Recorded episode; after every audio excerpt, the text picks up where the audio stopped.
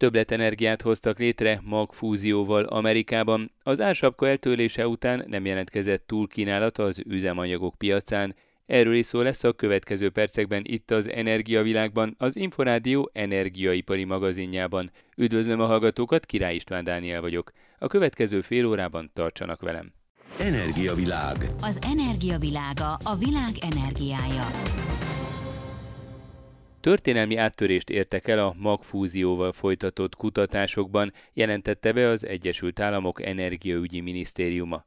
Most először sikerült ugyanis pozitív energiamérleget elérni a gyakorlatban, vagyis a folyamatból több energiát nyertek, mint amennyit befektettek. A magfúzió működéséről, annak reménybeli felhasználásáról és a bejelentés részleteiről Aszódi Attila, a Budapesti Műszaki és Gazdaságtudományi Egyetem Természettudományi Kar dékánya, a Nukleáris Technikai Intézet munkatársa beszélt az Energiavilágnak. Fúziós energiatermelésről van szó, ugye a fúziónál könnyű atommagokat egyesítenek, aminek hatására energia szabadul fel. Erre többfajta technológia lehetséges. A legnagyobb kísérlet, ami ezen a területen jelenleg épül, az a franciaországi Kadarasban nagy nemzetközi együttműködésben létrehozandó hatalmas nagy tokamak, ami egy olyan nagy fémszerkezet, amiben mágneses tér segítségével tartják össze azt a plazmát, amiben nagyon magas 100 millió fokos hőmérséklet uralkodik, és a nagyon magas hőmérséklet hatására ebben a viszonylag híg plazmában ütköznek olyan nagy sebességgel a hidrogén atommagok, hogy aztán egyesülnek, és ebben energia keletkezik. A legnagyobb eddig már működött tokamagban ilyen pozitív energiamérleget nem tudtak elérni. Magába a plazmába mindig több energiát kellett a plazmának a fűtésére betáplálni, mint amennyi energiát maga a fúziós reakció termelt. Ez a mostani amerikai kísérlet egy teljesen más elven működik, így gyakorlatilag nagy intenzitású lézerek segítségével nyomják úgy össze az anyagot, közölnek vele annyira nagy energiát, hogy ez a fúziós reakció beindul, és egy, hát egy picike kis robbanásszerű folyamatban keletkezik ez az energia.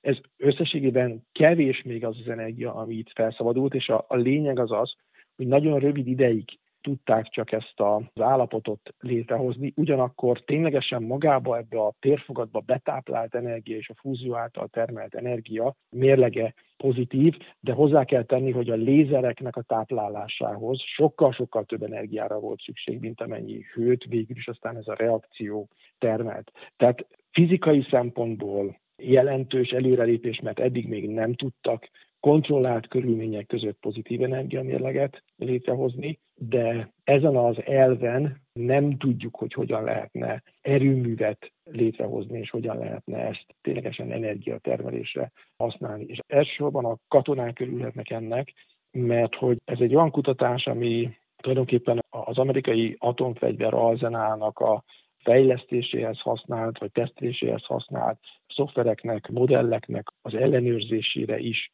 használható, tehát nem elsősorban polgári, hanem, hanem sokkal inkább ezek a katonai célok voltak azok, amelyek itt érvényesültek. Mielőtt arról kérdezném, illetve arról beszélne, hogy mekkora volt ez az energia, amit betápláltak, illetve amit kaptak, egyáltalán mekkora méreteiben ez a kísérlet. Először egy kicsit még arról beszéljen kérem, hogy mi a különbség az általunk használt nukleáris erőművek, illetve e között. Ugye az egyik a magfúzió, a másik pedig az atomok szétszakítása, amiből energiát kapunk, vagy kapnánk. Mi a legfontosabb különbség ezen két eljárás között? Az alapvető különbség az, hogy a most alkalmazott atomerőművekben az úgynevezett fissziós, tehát hasadási reakciót használjuk. Ez azt jelenti, hogy nagy atommagok, tipikusan urán atommagoknak az elhasadása során keletkezik az az energia, ami aztán utána hővé alakul, és ezt a hőt hasznosítjuk arra, hogy aztán abból villamos energiát állítsunk elő. Magfizikai szempontból a fúzió ennek a lehetséges reakció görbének a, a másik végén van, a fúziónál könnyű atommagokat egyesítünk, míg a fissziónál, a hasadásnál, tehát a mostani atomerőműveknél nagy atommagokat hasítunk el, és ebből keletkezik az energia. Egyébként a fúziós energiatermelésnek rengeteg kihívása van, a, tokamak alapú fúziós energiatermelésnél is rengeteg olyan technológiai kérdés van, amire a választ ebben a pillanatban még nem tudjuk, és például az energiatermeléshez magához is kapcsolódik számos kérdés, mert hogy ebben a mostani amerikai kísérletben úgy a a tokamak alapú rendszereknél sem biztosította az, hogy teljesen folyamatosan napokon, heteken, hónapokon keresztül állandó teljesítményen biztosítsa ez a, a berendezés az energiatermelést, ami meglehetősen komplikáltá teszi a villamosenergia termelés célú ilyen energiafelhasználást vagy felszabadítást. Ugye az általunk használt atomerőműveknél is természetesen a betáplált energia jóval kisebb, mint amit az adott folyamat végén kapunk. A fúziós erőműveknél mi lehet az áttörés, illetve miért gondoljuk, a tudósok miért kísérleteznek azzal, hogy ezt a technológiát is alkalmazzák, miért lenne ez jobb vagy több, mint az általunk most használt és ismert atomenergia? Ja, az atomerőveknél az energiamérleg egyértelműen pozitív, ugye a hasadó anyagot előállítani sokkal kevesebb energiába telik a, magát az üzemanyagot, előkészíteni arra, hogy fel lehessen használni a reaktorban, sokkal kevesebb energiába kerül, mint maga aztán utána az az energia, ami az erőműben létrejön, keletkezik. Na most, hogy miért akarunk fúziós alapon energiát termelni? Azért, mert elvileg ez egy kvázi kiapadhatatlan energiaforrás lehetne. Ugye a hidrogén az üzemanyaga gyakorlatilag egy fúziós reaktornak, és ebből nagyon nagy mennyiség áll rendelkezésre, tehát rettentően hosszú időn keresztül tudna nagy mennyiségű villamos energiát biztosítani, hogyha ilyen típusú erőművek létrejöhetnének. A másik különbség a fissziós, tehát a hasadásos reaktorokhoz képest az lehetne, hogy itt sokkal kevesebb hulladék keletkezik. Keletkezik hulladék, mert itt is aktiválódnak szerkezeti elemek, valamennyire radioaktívá válnak, de ennek a radioaktív anyagnak a mennyisége az jóval kisebb, mint a hasadásos reaktorok esetén. Ez lenne a másik nagyon nagy előny. De hangsúlyozom, hogy elképesztően komplikált technológiai kérdések vannak, amelyekre ebben a pillanatban nem tudjuk a választ, nem tudjuk, hogy meg lehet-e majd találni a megfelelő technológiai megoldást, úgyhogy ez a mostani áttörés bár egy fontos eredmény, de nem változtatja meg azt az úti tervet, ami a, a fúziós kutatásokra vonatkozik, és nem gondolom azt, hogy következő három vagy négy évtizedben kereskedelmi célú fúziós energiatermeléssel találkozhatnánk. Aszódi Attila egyetemi tanárt hallották. Energiavilág. Az Inforádió energiaipari magazinja az olaj, a gáz és a villamos energiaipar aktualitásaival. Nagy eredmény Parányi térfogaton. Nagyjából így lehet szemléletesen összefoglalni az amerikai magfúziós áttörés lényegét. A kísérletről és a magfúzió részleteiről Zoletnik Sándort az Energiatudományi Kutatóközpont fúziós plazmafizika laboratórium vezetőjét hallják. Azt jól tudjuk már, hogy a magfúzió az energia forrása a csillagoknak, ami ugye a világegyetemben rejlő energia nagy részét adja, igazából túlnyomó részét adja. A napunk és az összes ilyen csillag az fúzióval termel energiát. Sajnos azokat a folyamatokat, amelyek napban zajlanak, nem tudjuk megcsinálni a Földön, mert ha kiszámoljuk fajlagosan, térfogat egysége nagyon kevés energiát termelnek, valami óriási méretű erőmű kellene, hogy értem, értelmes energiát tudjunk termelni. Tehát azok a folyamatok konkrétan nem mennek, mint ami a napban van, de felfedeztek olyan folyamatokat, hogy hasonlóak hozzájuk, és szintén nagyon sok energiát termelnek, nagyon kevés anyagból. Az a különbség a mai fosszilis energiatermelés, vagyis amíg a kémiai energiatermelés és a mag energiatermelés között, amiben már a hasadásos erőművek, a ma működő atomerőművek is vannak, hogy nagyon nagy különbség van az anyag mennyiségben, amiből adott energiát fejlesztünk. Körülbelül százezerszeres különbség van. Ezért van az, hogy egy szénerőmű mellett óriási hamuhegyeket látunk, miközben egy atomerőmű mellett nem látunk nagy anyaghegyeket, nagyon kevés anyagból csinálja ugyanazt az energiát. Viszont, mint mondja, a napon, illetve a csillagoknál tapasztalt energia, előállítás, energiaforrás nem feltétlenül reprodukálható itt a Földön. Mi az, amit mégis tudnánk magfúzióval létrehozni? Miben reménykednek, hogy hogy tudnák ezt a folyamatot legalábbis leutánozni? Tehát a napban a csillagoknak az első élettartamában hidrogénből fejlesztenek héliumot. A hidrogén az legkönnyebb elem, az atom magjában egy darab proton van, és ezeknek a különböző átalakulása és egyesülésével keletkezik egy héliumatommag, amiben két proton és két neutron van. Most ez az átalakulás, hogy két protonból két neutronnak kell, ez egy nagyon lassú folyamat, ezért megy olyan nagyon lassan az energiatermelés a napban, és ez a mi szerencsénk, mert nagyon gyorsan menne az energiatermelés, akkor már nem lennénk itt, akkor már régen eltűnt volna a napunk. Most a Földön ez a folyamat így nem megy, ahogy mondtam, hanem a hidrogénnek van olyan változata, amit úgy hívnak, hogy deutérium meg trícium, amelyben az egy proton mellett az atommagban van még egy neutron vagy két neutron is. Ez jól ismert már vagy száz éve, az egy neutronos hidrogén, egy plusz neutronos hidrogén, ezt deutériumnak hívjuk, és ez a nehéz víznek a hidrogénje. Ez a természetben előfordul elég nagy százalékban, kb. 1 a 6000-hez van az aránya a normál hidrogénhez. A másik pedig a trícium, amiben két neutron van, ez a természetben nem nagyon fordul elő, csak nagyon kis mennyiségben. Ennek a két hidrogén izotópnak az egyesítéséből lehetne ugyanúgy héliumot termelni, mint a napban, és sokkal nagyobb energia sűrűsége, mint ahogy azt a nap teszi. Tehát ez az az elsődleges folyamat, amire gondolunk a fúziós energiatermelésben. Vannak olyan folyamatok, amelyek nem termelnek neutront, mint például ez a deutérium-tritium reakció, ez neutront is termel, és ebből talán valamivel kellemesebbek lennének. De ezeknek még sokkal magasabb a küszöbb hőmérséklet, amit el kellene érni. Mekkora ez a hőmérséklet, milyen meleget, vagy milyen hőmérsékletet kellene előállítani? Hát azt ugye látjuk, hogy a napban körülbelül 10 millió Celsius fok hőmérséklet van, ahol a hidrogénatomagok egyesülnek. A deutérium-tritium reakciónál, ami a Földön megvalósítható volna reményeink szerint, még egy nagyságrenden nagyobb kellene, tehát kb. 100 millió Celsius fok hőmérséklet kellene a deutérium-tritium reakcióhoz. És ez adja a nehézségét az egész folyamatnak. Ugye az Egyesült Államok Energiaügyi Minisztériuma most azt közölte, hogy történelmi áttörést hajtottak végre, mert hogy sikerült magfúzióval energiát előállítani, többet, mint amennyit befektettek. Mit jelent ez a gyakorlatban, hogy tulajdonképpen ott ilyen magas hőmérsékleten el tudták érni azt, hogy a magas hőmérséklet létrehozásához szükséges mérhetetlen mennyiségű energiánál nagyobb mennyiségű energiát kaptak?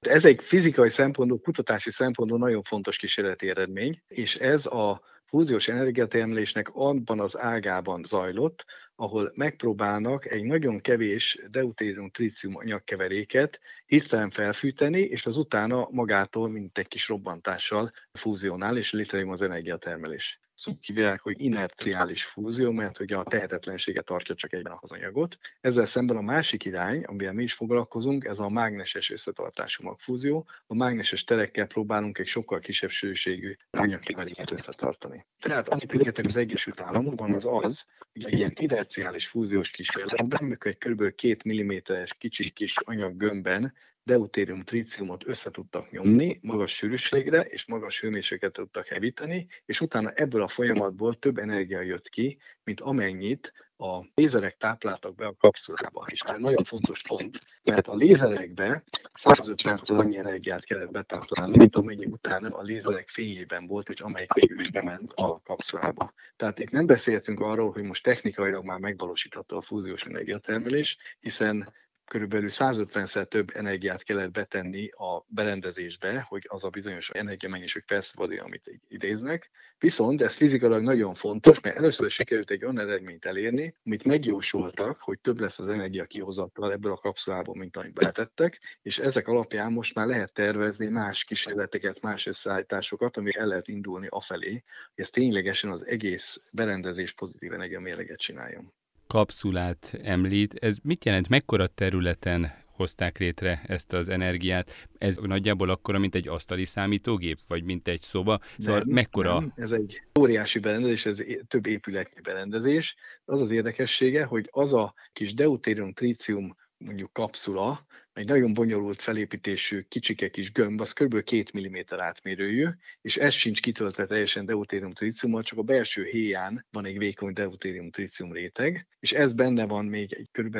2 cm-es kis aranyhengerben, és az aranyhengert sugározzák be igazából a lézerekkel, és utána ennek az aranyhengernek a, a sugárzása, a magas hőmérsékletre hevített hengernek a sugárzása az, amelyik a kapszulát összenyomja és felfűti. És ez az egész kis kísérlet, ez benne van egy 10 méter átmérő vákumgömbben, tehát egy óriási nagy tartályban, amiben ablakokon keresztül 192 lézer nyaláb világítja meg nagyon nagy pontossággal ezt a pici kis céltárgyat. Tehát el lehet képzelni, hogy, hogy egy 10 méternek a közepén ezt a céltárgyat mikronos pontossággal pozícionálni kell, a lézereket nagyon pontosan be kell állítani, hogy hova mennek, időben pontosan hogy működnek, és utána magák a lézerek, az egy külön épületben vannak, amelyik egy épületnyi berendezés. Tehát itt egy, egy nagyon nagy berendezés, egy nagyon pici térfogatra fókuszálja az energiát, és így hozta létre ezt a reakciót.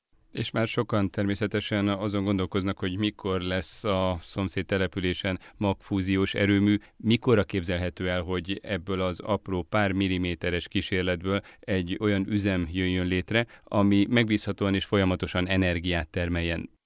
Hát ezt nagyon nehéz előre megmondani, hogy mikor is lesz pontosan. Ugye mindig azt szokták nekünk mondani, hogy a fúziós energiatermelés mindig 30 évre van, mert valamikor az 50-es években, mikor nagy felelkesedés volt, hogy meg lehet valósítani ezeket a folyamatokat laboratóriumban, akkor erőművet fognak 30 év múlva építeni. Ez nem valósult meg. Ma is azt gondoljuk, hogy több évtizedre vagyunk egy erőműtől. Én privát véleményem szerint ez a lézeres összenyomásos energiatermelés, ez még messzebb van, mint a mágnesesen összetartott plazmákban megvalósítható energiatermelésnél, és ezt egyébként az amerikai sajtóközleményben, a sajtó tájékoztatón is elmondta a projektnek a vezetője. Ez egy nagyon fontos kísérleti fizikai eredmény, amit ők elértek, de a mágneses fúziós kísérletek, amiből a legnagyobb Dél-Franciaországban van, és ITER néven épül most a következő években remélhetőleg elindul. Ezek a berendezések a reaktorhoz közelebb vannak. Ezek olyan technológiai elemeket fejlesztenek már, terveznek és fejlesztenek, amik egy konkrét reaktorhoz kellenek, míg ez a lézeres megvalósítás ez inkább egy fizikai kísérlet most még és még néhány apróság a kísérletből. Hány Celsius fokot állítottak ott elő? Most Celsius fokban nem szoktunk számolni, hanem kiloelektronvoltban szoktunk számolni. Valahol a 30 kiloelektronvolt környékén ezt most pontosan én nem néztem meg, ez egy nagyon részletes számolás és mérés eredménye, csak nem is tudom, hogy kiértékelték már az eredményt. Igazából azt néztük, hogy mennyi energia jön ki, mennyi neutronat látnak, mennyi energia jön ki.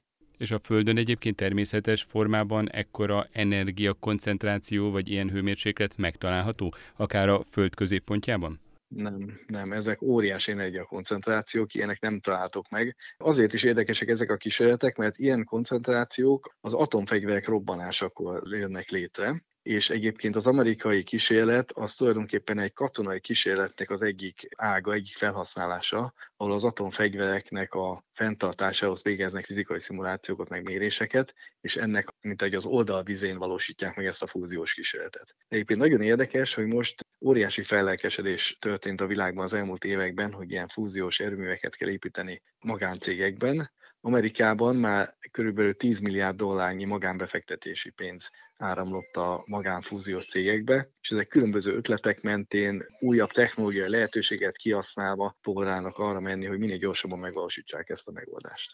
Viszont akkor ez úgy tűnik, hogy egy igencsak hosszú távú beruházás a befektetők részéről.